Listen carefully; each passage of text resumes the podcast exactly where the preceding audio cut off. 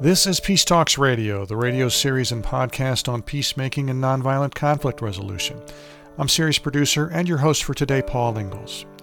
Today, we want to call your attention to a film documentary released in 2020 The eye. Here's the trailer, and I'm going to read what's only printed on the screen. You'll get right away why it seemed like a good item to feature on Peace Talks Radio. If the client doesn't have the means to get the housing that he needs, tell him not to worry about it. Tell him the Welcome Fund covered it. They're going to repossess my car, and I'm not going to be able to get to school. I'm going to mess everything all up again. I'm a hard worker. I want to be a good mom. The globe is most unkind when we determine that someone's life holds more value than another person's. It's the start of unkindness. We need to protect the rights of the smallest minority because in doing that, we're protecting our own rights. That's what the Constitution is reminding us. Stand up for each other. The hate that exists in this country could be our destruction or it could be our clarion call. If ever there was a time for understanding, what country is she in? She is right now in Ethiopia. Horrific things happen to refugees. Most of the people that we are resettling have fled violent outbursts of civil war or ongoing conflict. Some of those people are traumatized. And how do you help such people? If ever there was a time for compassion. In America, why will people be still sleeping on the street? You take too, too good care of me. Really do. The first piece of capital that we all need as humans is trust. From filmmakers Kahani Cooperman and John Hoffman. I want to make a change, and I want our generation to be an aspect of that change. Putting time and practice into family, love, being a good neighbor. Stand if you have ever gone to a study session and you or someone brought food. Stand if you have ever lent or borrowed a textbook. The single most important thing for us all is caring for your fellow man. If you have that in your arsenal, you can do just about everything everything. If ever there was a time for decency. Stand if you helped a fellow student out with encouragement, direction, accountability, or even love. We all are here today because we all helped each other. We need to be kind, respectful, and responsible within society to live in a civil democracy. If ever there was a time for kindness. I think it's the glue that holds us together. It's just really important because without kindness, we'd all be maniacs. The film is called The Antidote. And among the stories featured in the film, and that you heard excerpted in the trailer, is a program offering health service to the homeless in Boston, a resettlement support services project helping refugees from the Democratic Republic of the Congo adjust to a very different life in Anchorage, Alaska a community college in Amarillo, Texas, really going the extra mile to remove the emotional, logistical, and financial barriers that students face there as they try to improve themselves to contribute more substantially to their families and to their community. Also, a Decatur, Georgia Baptist Church, going off the more common script and opening up its doors to embrace and include the LGBTQ plus community and in an intentionally intergenerational living community in Portland, Oregon, matching young people in foster care with elderly residents who offer love and compassionate guidance. And we also caught glimpses of and heard from two people in the trailer that we'll be talking to later in our program. One is Diamon Harges in Indianapolis, Indiana. He's a community organizer who seems to be crafting meaningful change by bringing out the gifts and talents of his neighbors in a neighborhood that's been through tough times there. The focal point of the project is a bike shop that employs young people to recondition bikes for others. Multi generational and multi ethnic adults pitch in to help at the bike shop. And we're also going to visit later with Modesto, California high school teacher Sherry McIntyre, who has, since 2000, been teaching freshmen about the history of world religions. The ninth graders learn how to engage with different ideas, cultures, and beliefs in McIntyre's class and then are on their way to becoming more open minded, accepting young adults. All these stories are on display in the film The Antidote, a documentary that has its own website, theantidotemovie.com, where you can find at home streaming options for the film. Again, that's theantidotemovie.com, which is not to be confused with a 2018 zombie movie called The Antidote, by the way. We're going to start by talking with the co directors of this documentary, The Antidote. On a Zoom like connection with me from separate locales are John Hoffman and Kahani Cooperman. John Hoffman, welcome to you first. Thank you very much, Paul. And Kahani, welcome to you. Thank you very much. I'm excited to be here. Yeah, it's wonderful to talk to you. Congratulations on this uh, moving and wonderful film. What set the two of you on this path to creating this really unique celebration of compassion and kindness in the documentary called The Antidote? Well, I'll, I'll start. In 2017 and 2018, I was really uh, disturbed by the growing sense of hate and division in the country. And I had a prior uh, relationship with a very large nonprofit health system that had funded some public health media work that I had done. And I started a conversation with their CEO, a man named Lloyd Dean, who uh, has put kindness really at the center of their um, their mission as as healthcare providers. And in, in, talking to him and his senior leadership about how that came about, I realized that this was a really strong commitment on their part. Um, it was a very authentic um, sort of dive into kindness, and they were funding a lot of work at places like Berkeley and Stanford. And I just made an offhand remark. I said, Would you ever be interested in doing a documentary about kindness? And that took off.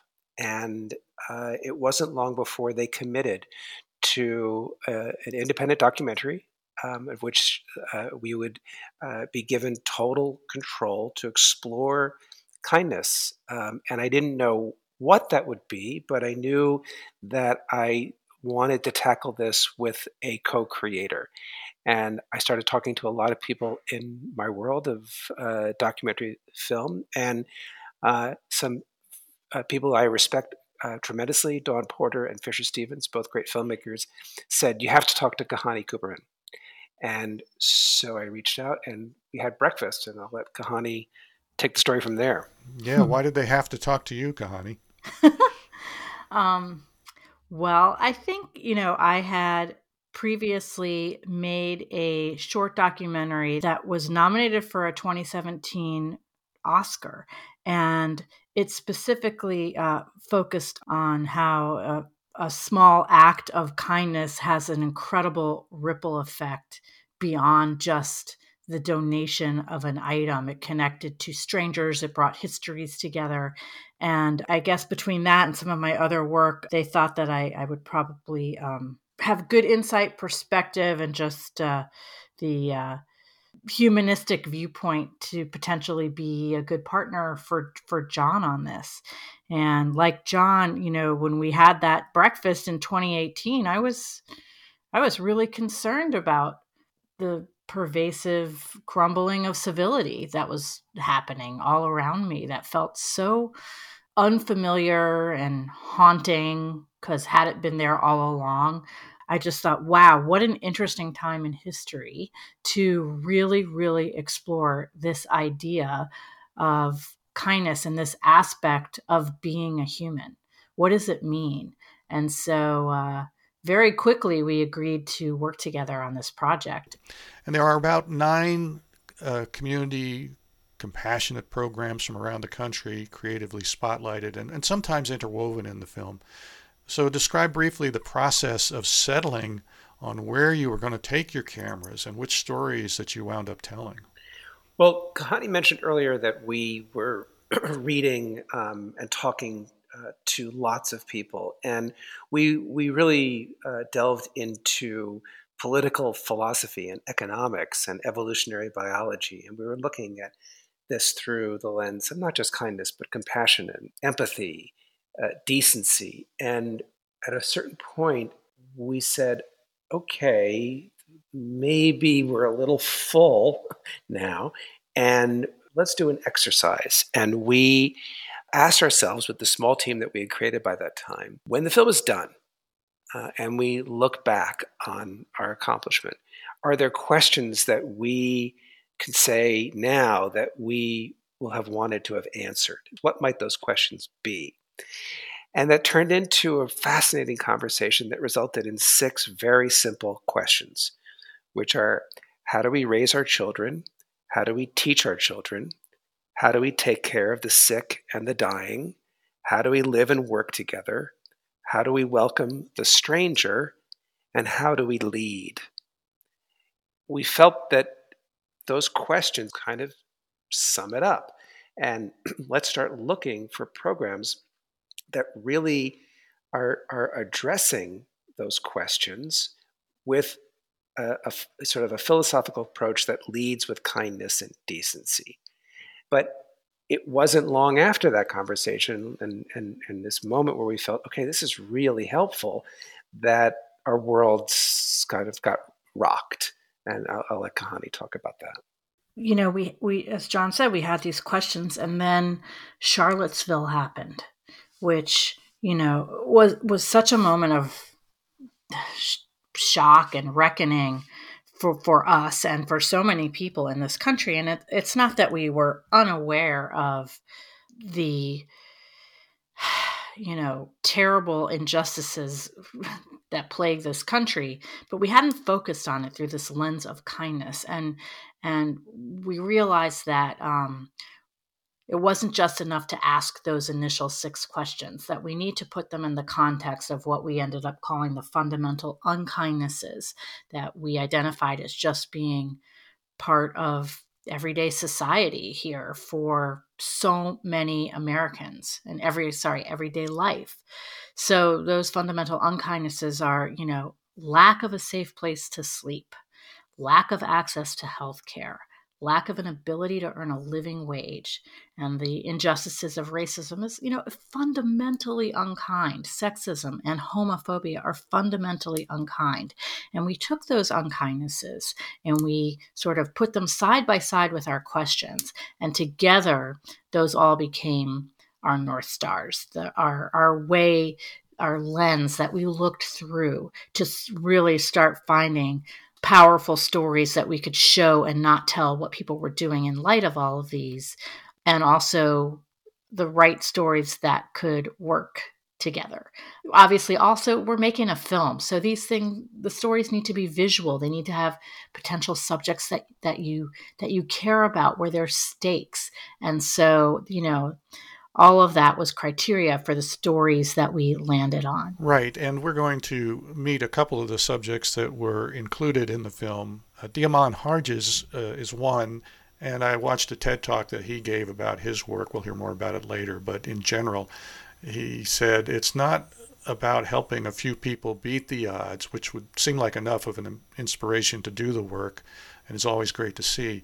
But he said that you want to improve the odds for everybody and what I hear you describing here is a an effort to um, show the small picture, uh, but also pull back or go, as we like to say at Peace Talks Radio, go upstream to find the sources and the way that this work can be replicated or can provide larger change that is really going to make a difference. Is that a fair reconstruction of what you've been describing?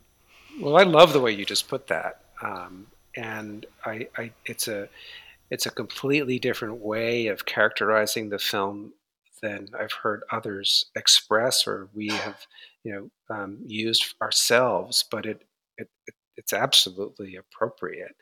Knowing creatively that we were going to be telling multiple stories, we also knew that we were making a film um, in which the sum is intended to be greater than the parts. And it's that sum that you're talking about. Um, what are those upstream issues, or, or you could say even opportunities? We hope that the film opens up conversations about the kinds of communities that we live in or that we want to live in, and about the country we live in and what kind of country we want this to be. Kahani Cooperman and John Hoffman are the co directors of the film The Antidote, and uh, we're talking with them today on Peace Talks Radio. We're going to be talking later with Diamond Harges of Indianapolis, and uh, teacher Sherry McIntyre teaches uh, religious history uh, in school in California. And I don't want to set up a scenario that feels anything like saying who your favorite children are, but there are time limits to our discussion today. If each of you could pick a couple of others that when you see their stories, even now, even after seeing this film and this footage hundreds of times in the making of it, still moves you deeply. John, do you want to uh, take a crack at that one? Sure. It's a very brief moment, um, but for some reason, it always makes me choke up. It's near the end of the film, and it's a scene on a beach in Anchorage, Alaska, where uh, some of the young men who are refugees from the Democratic Republic of Congo, who had spent years in refugee camps in Rwanda before being resettled by the UN Resettlement Agency in Anchorage, Alaska. So some of these young men in this scene I'm thinking of are, are so new to this country. And they're speaking to each other in Kin Kinyarwanda. And one asks the other uh, if he's happy. He's been in the United States, he's been in Anchorage for really, I don't know if it's more than two months. And the way that Daniel answers that question, the confidence uh, with which he says, yes, he's happy. This is Daniel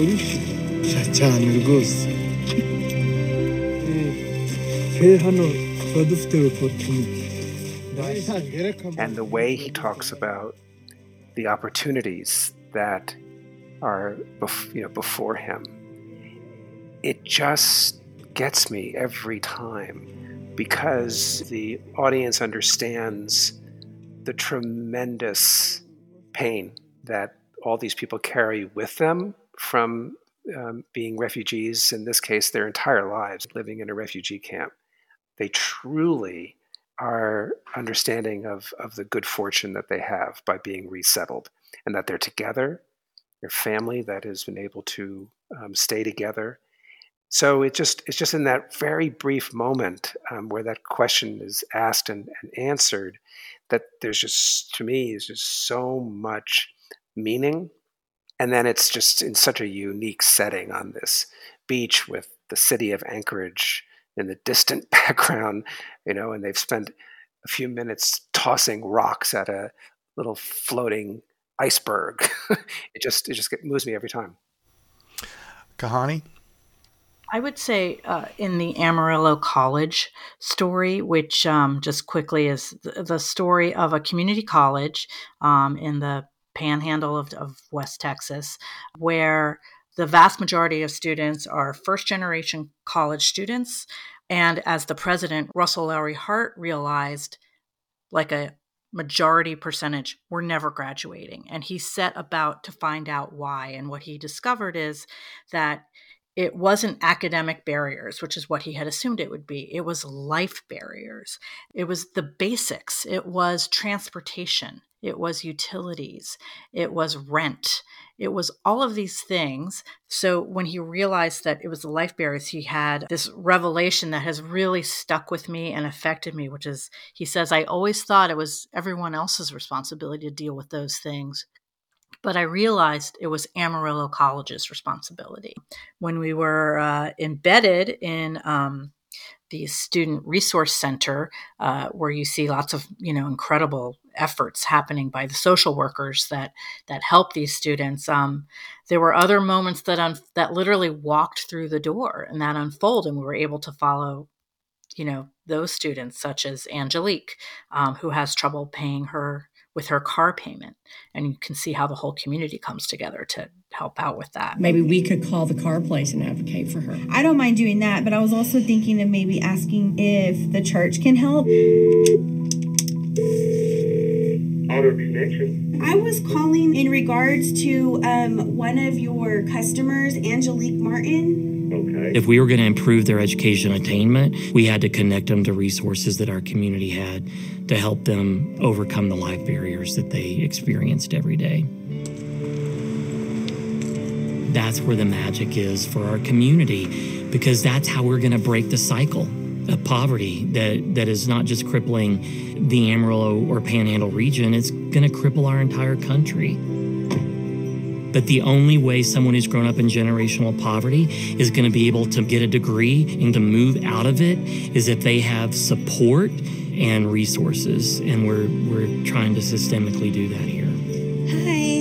Hi, I'm I'm Jordan Herrera. I'm here to pick up a check from Mark. Um, is he here today? Got a check right here for you. Thank you so much, Mark. We appreciate it. So he created this culture of caring, not just within the university, but with community partners all around the city. And he's just got buy in from from the entire you know village of this small city of Amarillo, Texas. So here's the check for three hundred dollars for Angelique. Our gratitude for helping her Well, out and. and, and here's what I'm going to do. We're going to kick in a little gift ourselves. Oh, but that's first, amazing. I'm going to forgive charge, and we're going to forgive an extra hundred dollars. Well, thank you so much. and the graduation rate, ha- rate has increased exponentially. And so we focus on um, some of the, you know, one in particular, but some students that are helped by the programs he set up. And it's really moving. And it's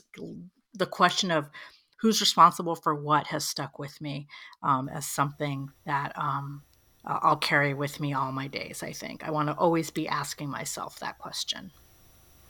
Now, when you tell that story, and uh, I don't want to throw spoilers in here, um, but you know, I'll just say that you focus on one um, single mom who is at the beginning, you know, really struggling, and then you chart her success. Let's just put it that way. There was something about Alicia, um, who we meet in the film, who you know moved me to my core. I felt like she was so relatable to and so genuine and honest. Going to school, working full time at night. I went months without seeing my son. He didn't want me when I was home. He wanted my mom. He was calling my mom mom. And uh, it sucked. I really thought I could hold it down, but I was freaking out about my bills. When I tell you I'm broke, I am broke. I'm the one who stays up crying in the middle of the night, wondering, like, how am I going to pay this? How are we going to make it? I didn't know how her story was going to turn out, but she had certainly been to some, you know, extremes of the human experience, um, and not in a great way. Uh, that made me feel compelled by her. So, you know, she's she's the one who we decided to take a chance to a chance with, um, and and you know, it, it worked out in ways we couldn't have dreamed of. We knew that we had to find other words to describe the film. That just to say that it's a film about kindness um, on its own, if we just called the film kindness, that we would potentially lose a, a, big part of the audience that we wanted to reach because they would say, "Oh, isn't that sweet?" But that can't be that interesting. We do say, you know, stories about kindness, decency, and the power of community, and that phrase, "the power of community," was relatively late in the way that we characterized the film. And we also say that it was made in response to the times we're living in, because we do want to signal that the film is aware of the times we're living in. And we do want to speak about decency and the power of community because we think that those words also signal to people, we hope they signal to people, that the film is, is, is examining the sort of forces that are really being challenged right now in all of our lives. So I don't know if I'm expressing this all that well, but I think that the inadequacies of the word kindness because of the kumbaya associations with it are something that we have been working uh, against from the very, very beginning. John Hoffman, co director of the 2020 film documentary The Antidote. We also heard from Kahani Cooperman, the other co director of the film. You can hear our much longer interview with the two of them at our website, peacetalksradio.com. That's peacetalksradio.com. To find ways to stream the film itself yourself at home, go to theantidotemovie.com. That's theantidotemovie.com. And we'll have that link on our website too.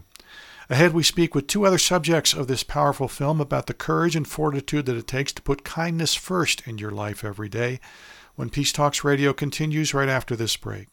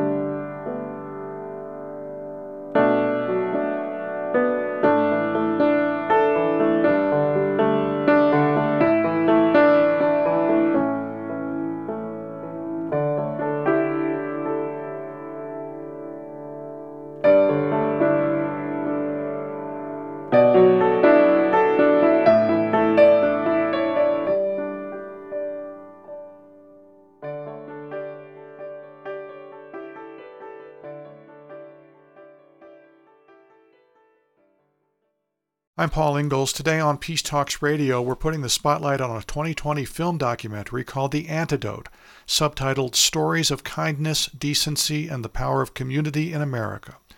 We're going to meet the first of two subjects featured in the film, first being Diamond Harges in Indianapolis, Indiana. He created a nonprofit called the Learning Tree, described on its website as an association of neighbors that specializes in asset based community development that brings neighbors and institutions together to discover the power of their own gifts and the power of being a good neighbor. In the film, we see Diamond helping young people explore that fertile ground for compassion by walking with them as they go door to door to meet their neighbors. And we also see Diamond showing the filmmakers a special gathering place in the community. It's a bike shop. It's kind of a community hub. And it is ran by us at the Learning Tree and neighbors, elders, and young people, right? So we kind of co opt the shop. We do bike sales, we do bike mechanic stuff. We also do some ag- advocacy around um, people in transportation and from our neighborhood. And it is a probably a place where during the summer times you see the most gatherings and parties happen. You have uh, people who haven't seen each other for a long time or have had quarrels uh, become reacquainted as friends. I probably should set a little context. Uh, the neighborhood where we live and where the shop exists has been a rough place, and not only just economically and socially, but it also has a lot of police runs that come through the neighborhood. Also, the the image of the neighborhood has been told that it's a bad place to be. And so I think our responsibility as like co-owners of the shop is to really help shape the image of people and tell the whole story of people that live there. And so like how we found the shop, and this is a practice of ours, is finding what people do already and to invest in them. And um, their young people was hanging out with twos, popping willies. And we approached them in a way that said, hey, uh, we'd like to come become your business partners. And we invested the first 500 bucks to buy equipment like stands and extra tools for them to open the shop up. Um, and it kind of took off from there. And it's funny too, when we started asking about the young people that knew about tools and had shop, they were telling stories about other neighbors and other adults in their lives. And some of those people were had images, right? And I thought this would be a great place to do that. And um, it was unexpected to we thought this was going to be something with young people, but that older, we had somebody 70 years old hanging out at the shop working with young people. I mean, it was beautiful. It's, it's a beautiful thing. What in your life story do you credit with the you know inspiration to do the work that you're doing in your community, the way that you're doing it? Who were your first teachers? Do you think? Well, I, I, I go back first to my grandparents because they they come from a community that was similar to my, mine, probably in a more harsher conditions. And the thing that they, I knew that two things they valued: the stories of uh, of others, right, sharing stories, and then the kindness of neighbors. And so that's my first. In 2000, the year 2000, I met my friend Mike Mather. He is a pastor, pastor now, and we spent we've been knowing each other for 20 years. So he recognized that probably was one of the things that I was doing that was a gift of mine. And it was kind of shocking to know that I thought it was, didn't think it was valuable.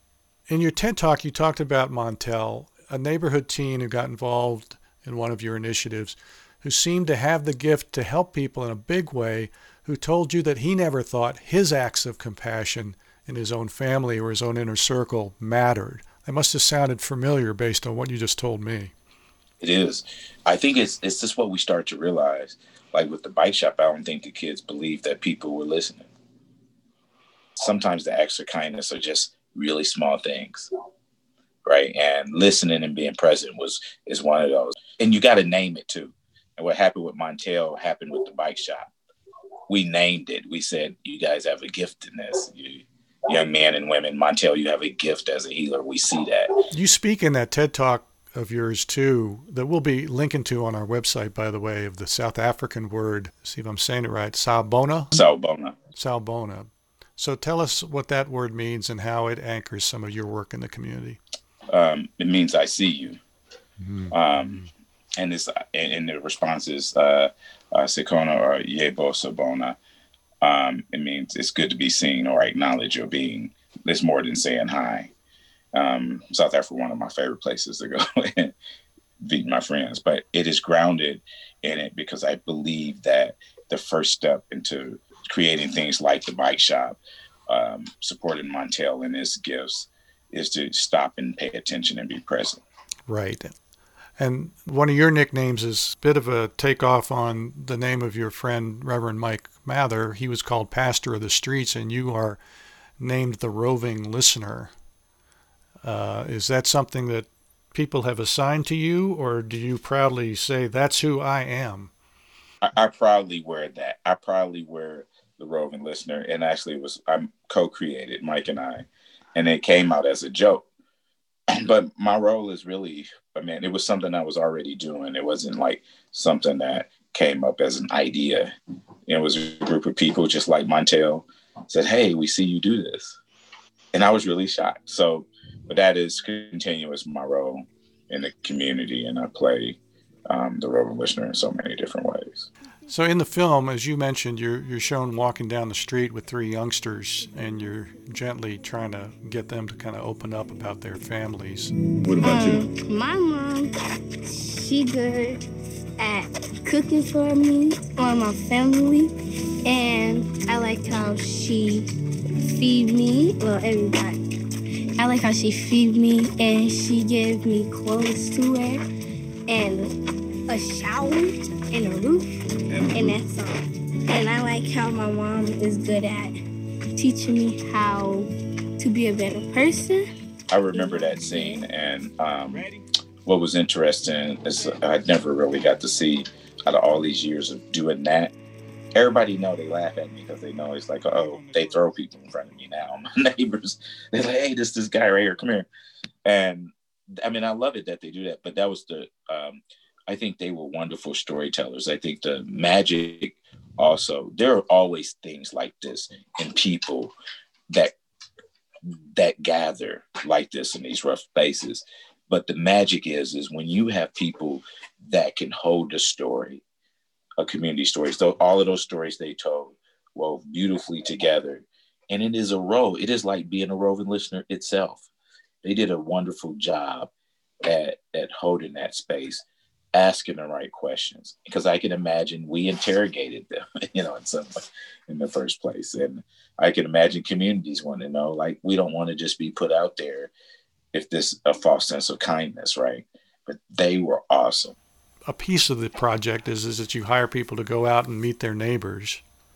So talk a little bit more about what was going on as we watched them knock on doors and and what kind of uh, reinforcement or improvement in the community is uh, coming out of, of that effort? Most people uh, always ask about the fear of doing that. But the thing we do is make it simple. We don't tell people to do what they don't already know. Start with the person you know already, because most likely we haven't asked their gifts. Say more about the process, though, of asking their gifts. Okay, so what do those conversations sound like? How do they start? Uh, where do they go, and what feels rich and important about them? So I was just so a great example of just how you and I had started entering a conversation. Oh, you, you saw you, you saw a Bonnie Raitt poster over my shoulder here in my office, yeah. Yeah. Mm-hmm. Mm-hmm. and and so that idea, and we started talking about that. Those are the moments where people build connections at. So so what we do is really train people to spot up how do we know when people's gifts are being activated. And so with those young people, they'll they'll after they go visit people, they'll come back and say, "Hey, they lit up. They smiled. They named another name, right? Um, they were animated." And those are the things we describe. Because and then they said, "Or I tasted it, or I heard it if it was a musician, um, or they let me see their art." Right. And so most of it is about really um, holding the question, but then being witness to what's there. A couple of little things that we use is knowing something about a person that they didn't think we know. So we kind of go do our little in- investigations. Then the next thing we'll do is like we'll bring people a gift. Sometimes it's just baking some cookies. It cause that usually loosens people up because most people are armed. I mean, you knock on their door, you know, they're not expecting you. Then people, some people get like, "What are you coming to do?" And um, it's okay to to have uh, people that don't trust, right? That gives you that that is your base measuring stick, and and making sure we have put time into it because I remember uh, David. He's passed away. Passed away from cancer. But I remember I had an intern, and I knocked on his door. He was not happy, and in fact, he was almost violent.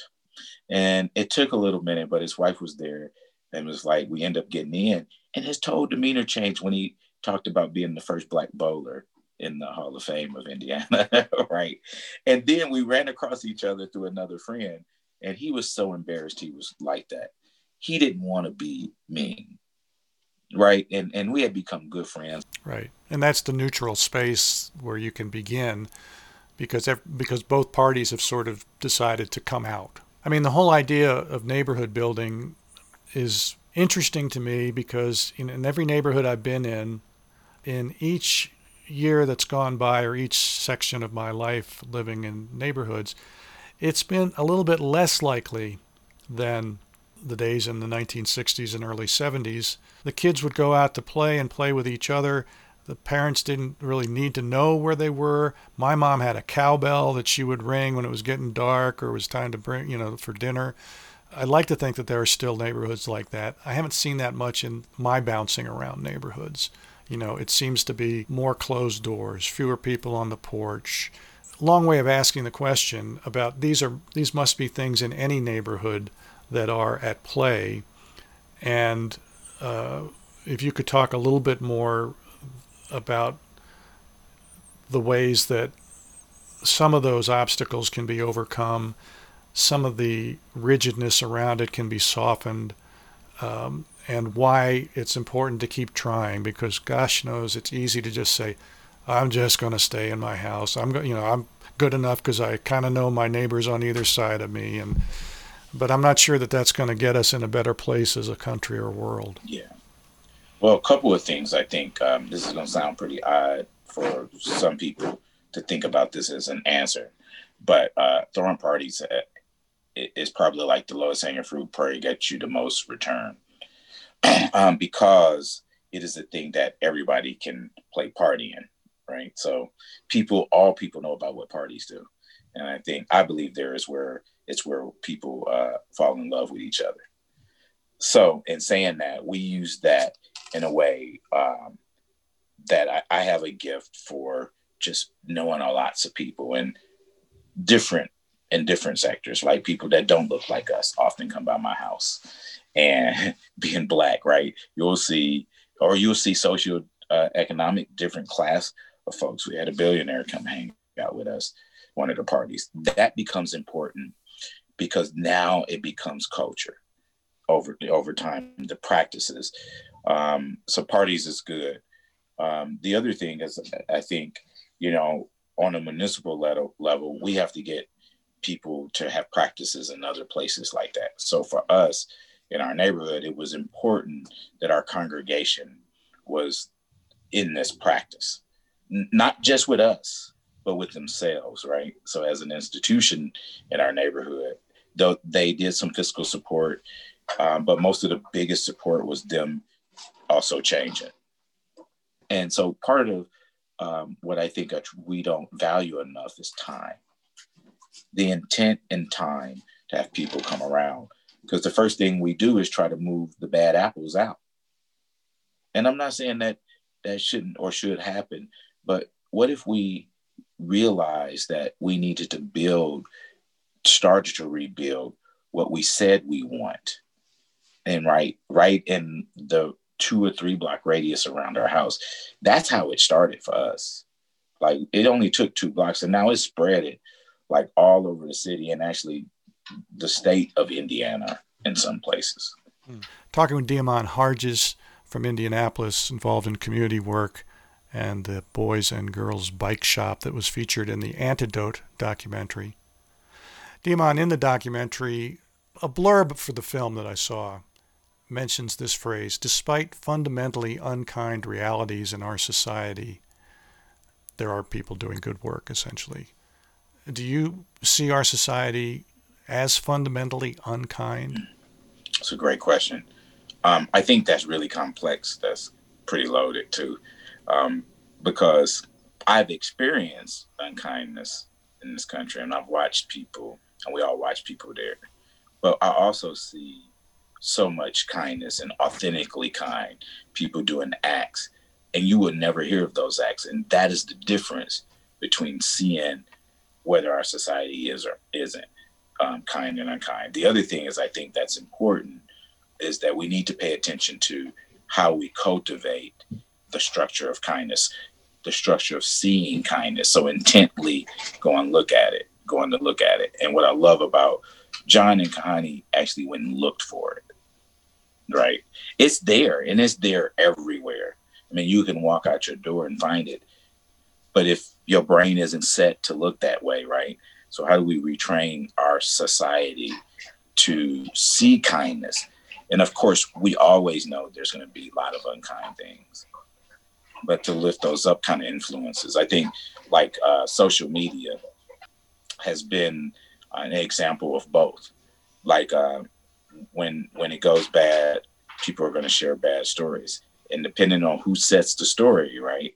I said so. You got to kind of set the precedence of like asking, what are you going to make a choice? Are you going to make a stance that kindness is is your stance, and if so, how will you illustrate that? Right. Yeah. Spinning off on that, uh, you talk movingly about the scars that exist from being African American in today's United States. Uh, what's worked for you and feeling that for yourself and for helping us all live with it and beyond it and moving forward to a better place? I think really the, the big thing that I realized there are types of people you need for this work.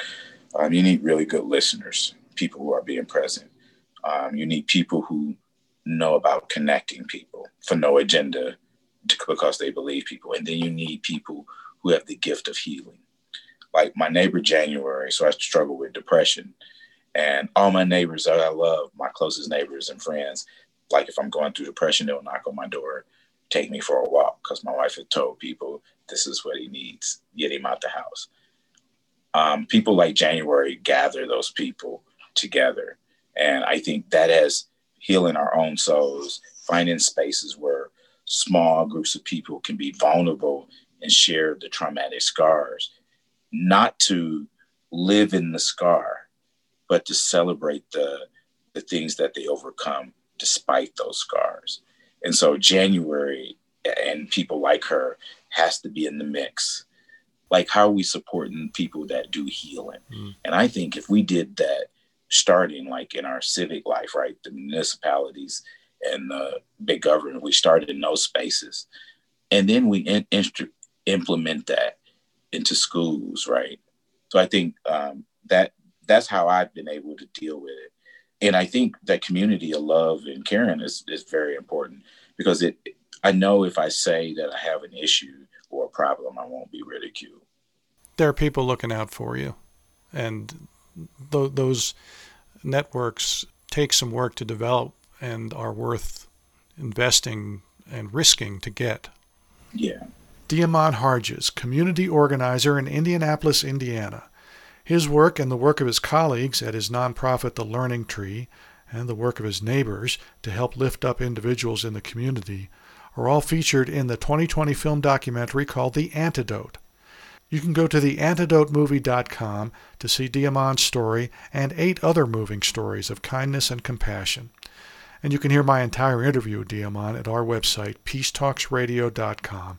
That's peacetalksradio.com.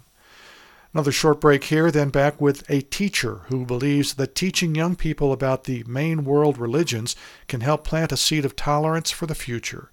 More Peace Talks Radio just ahead.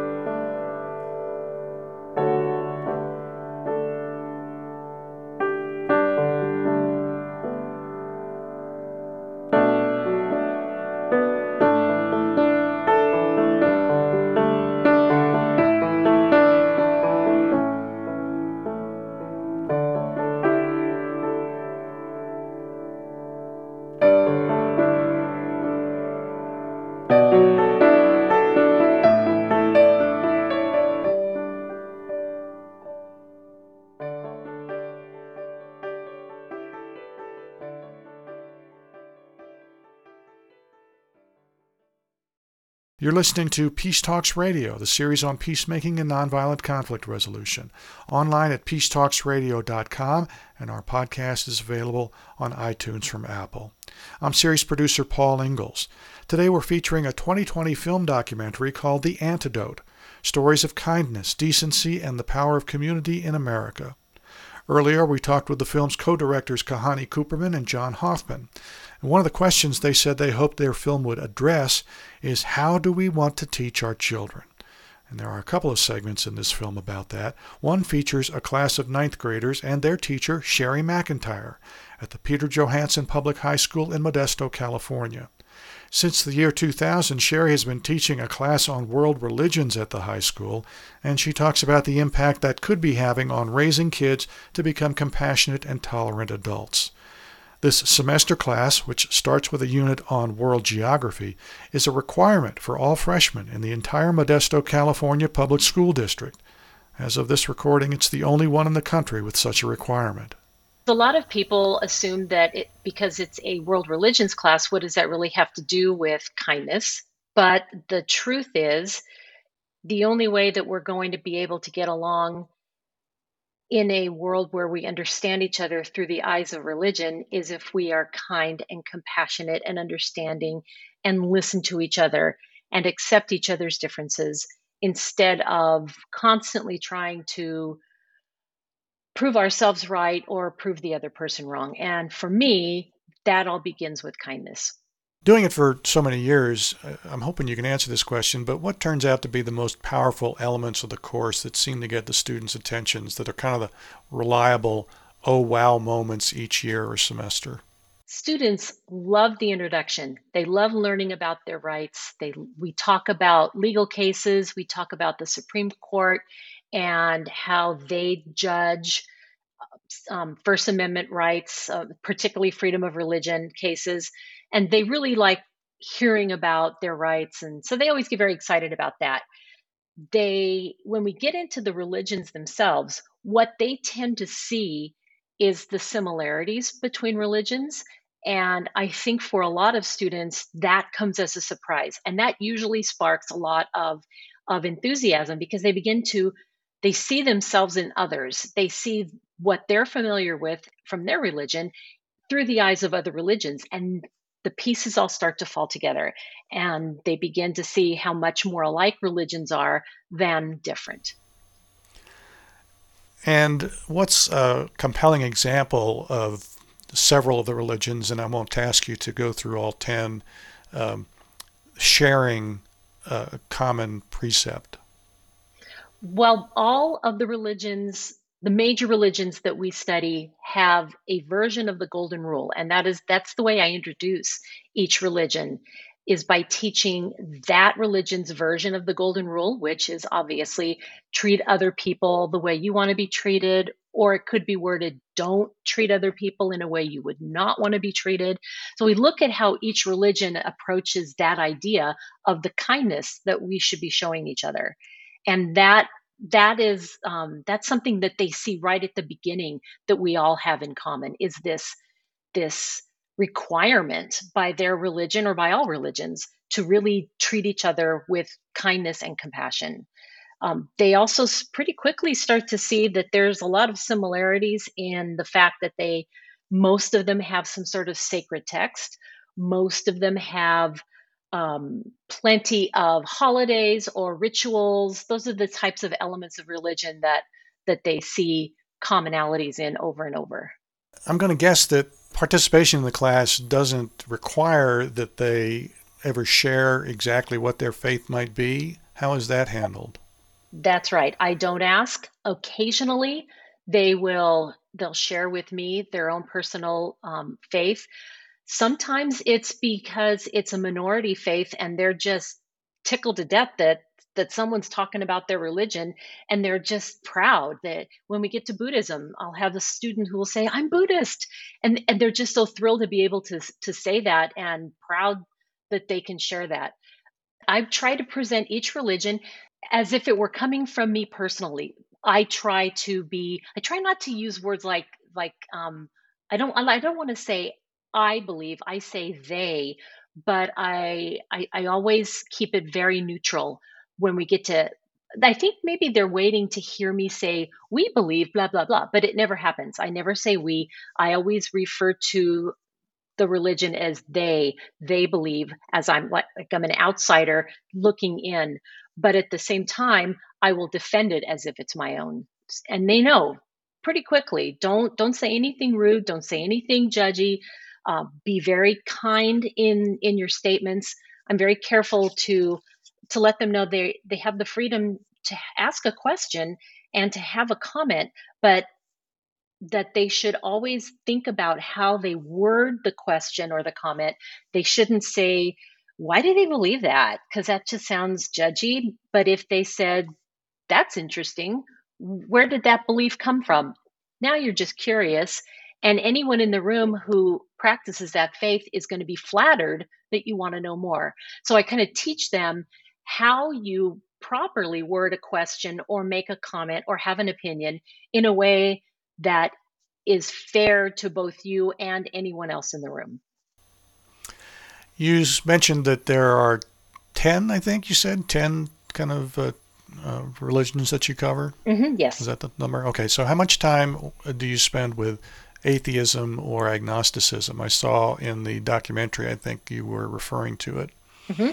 Um, I, I do, we define it. I talk about what it means, but we don't spend a great deal of time um, beyond uh, defining it and understanding what it means. We, um, I know that's one area that I think I would like to go deeper into. Personally, I think it would be fascinating to start or to include many different viewpoints beyond religion, but unfortunately, we really we really cram quite a lot into the amount of time we have as it is. If I were to design this class like from scratch with the 20 years of experience, uh, I, first of all, I would make it a whole year. That would be fantastic instead of two thirds of a semester. And I would include a lot more uh, other vo- other viewpoints, atheist, agnostic, um, we'd go deeper into um, like maybe Native American traditions, and there's a lot we don't get a chance to cover. Covering 10 in the amount of time we have is a lot.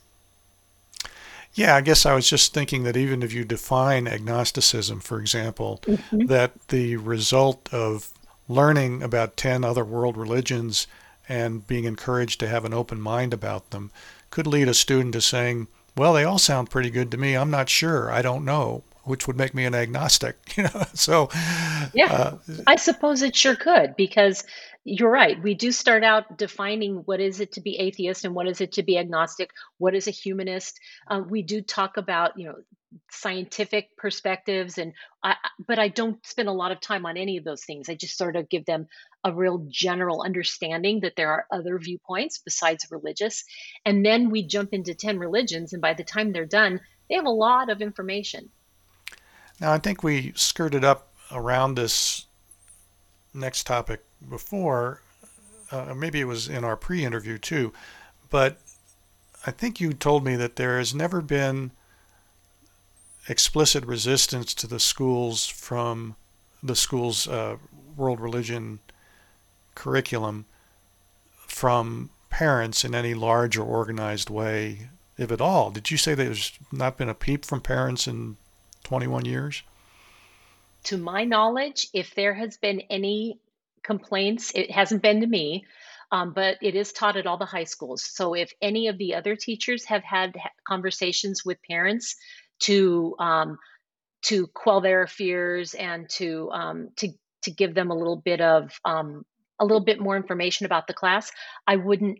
If, if that happened, it was so simply taken care of that it didn't become well known because I've not heard of any major complaints from from individual parents and certainly absolutely nothing large and organized. No. Well, if other school districts around the country have even been talking about this, wouldn't you imagine that that would be an obstacle that a school board member would say right away? It's like, can you imagine the parents in our community, you know, uh, screaming about, uh, you know, indoctrination or uh, challenging faith or anything like that. Nothing, nothing. Mm-hmm. You're right. Every time I'm asked that question, I and I answer it honestly. I always worry. I'm like, oh my gosh. Um, hopefully it, that doesn't change. But it, it's been 21 years now, and still, I honestly and truly believe that a big part of it is the fact that we teach this class in such an objective way that we don't proselytize, that we teach, not preach, that not only do we teach the class that way, but we explicitly tell our students that we will be teaching, not preaching, that this is not about trying to convince you of anything. This is just background information for you to live your lives and to take to your history class, by the way, next year as a sophomore. Um, world history is full of religious situations. And if you have the background knowledge, all of it makes more sense. So we spent a lot of time talking about the reason why they're taking this class and why it's important. And I think by the time they're done, if they had any doubts about what the class was about, they they shouldn't because we make it pretty clear. You can hear a longer interview with Sherry McIntyre, the high school teacher of world religions in Modesto, California, at our website, peacetalksradio.com. That's peacetalksradio.com. You can hear complete interviews at that site too with our earlier guests, John Hoffman and Kahani Cooperman, the co directors of the 2020 film documentary The Antidote Stories of Kindness, Decency, and the Power of Community in America. And also our interview with De'Amon Harges, one of the many community change agents featured in the film. The link to view the film for yourself is theantidotemovie.com, and we have that link on our website too. Also, at our website, our programs dating back to 2002 are all there for you to hear. Also, at peacetalksradio.com, there's a donate button. You can click on there to ensure that Peace Talks Radio continues its work of elevating news of good peace work for years to come. We count on support from listeners like you, as we are our own nonprofit organization, separate and apart from the media outlet you might be listening to us on right now. We're grateful over the years for the support of KUNM at the University of New Mexico in Albuquerque, also from the Albuquerque Community Foundation Ties Fund. Special thanks to our broadcasting colleagues Jay Kernis and Mo Rocca at CBS Sunday Morning, who featured the Antidote film on one of their TV programs. That's how we learned about it. A link to their report is also at our website, too. Nola Daves Moses is the executive director of Good Radio Shows Inc., the nonprofit organization that produces our show. Ali Adelman wrote and performs our theme music. I'm Paul Ingles. Thanks so much for listening to and for supporting Peace Talks Radio.